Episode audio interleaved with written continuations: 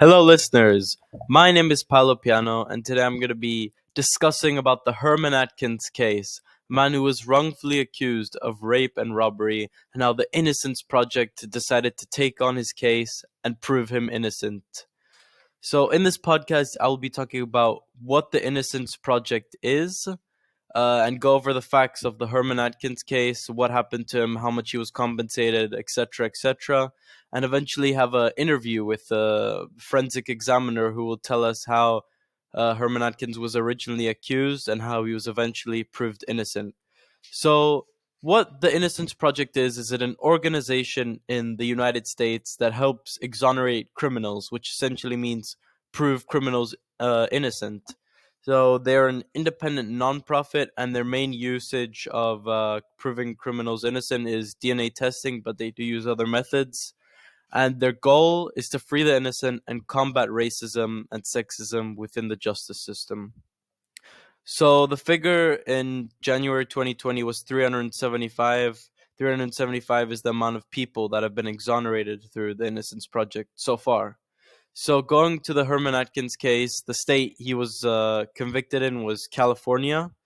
Uh, he was an African American male, and he was uh, convicted of raping a woman along with robbing her at gunpoint.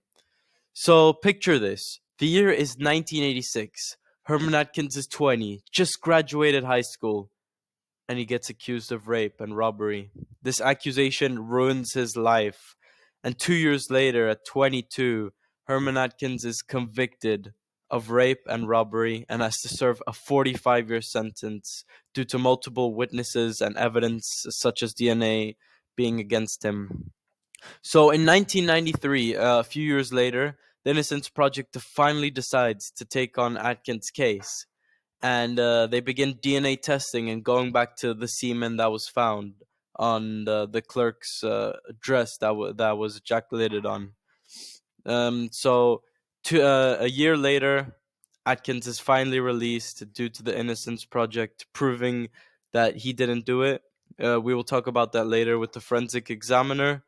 So he served 12 years of his original 45 year sentence.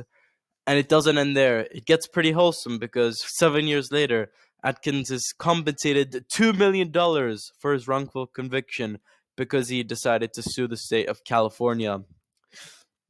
Another wholesome fact about this case is that a few years later, after Atkins was exonerated, he decided to start an organization that would give the gift baskets to pe- other criminals who were exonerated and help jumpstart their life.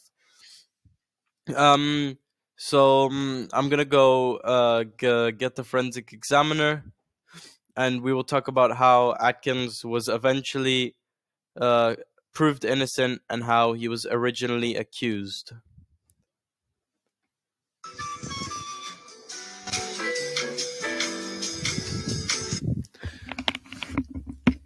Hello, forensic examiner. Why did you decide to take up the Herman Atkins story? Hello. I felt as if there wasn't any concrete evidence that proved Atkins guilty. Can you go into detail about how the forensics on Atkins was accused of the crime? Sure. Atkins was accused because the clerk that was raped and a witness claimed to have seen him doing it. They saw a wanted poster longing for Atkins on unrelated charges and thought it was him. In addition, the semen found on the clerk's sweatshirt matched the blood type A Atkins has and the PGM of 2 plus 1 plus continuously continually matches with Atkins. And you essentially helped prove Atkins uh, innocent. So how did that happen? In the year 1999, after waiting almost six years, the Innocent Project finally was able to examine the DNA that was found on the Clark sweater. After testing multiple products of the semen, the DNA testing came back negative for Atkins. This allowed the Innocence Project to present this to a judge, and a few months later, Atkins was finally released. Atkins was innocent this whole time. Thank you for your time, forensic examiner. And this podcast is finished.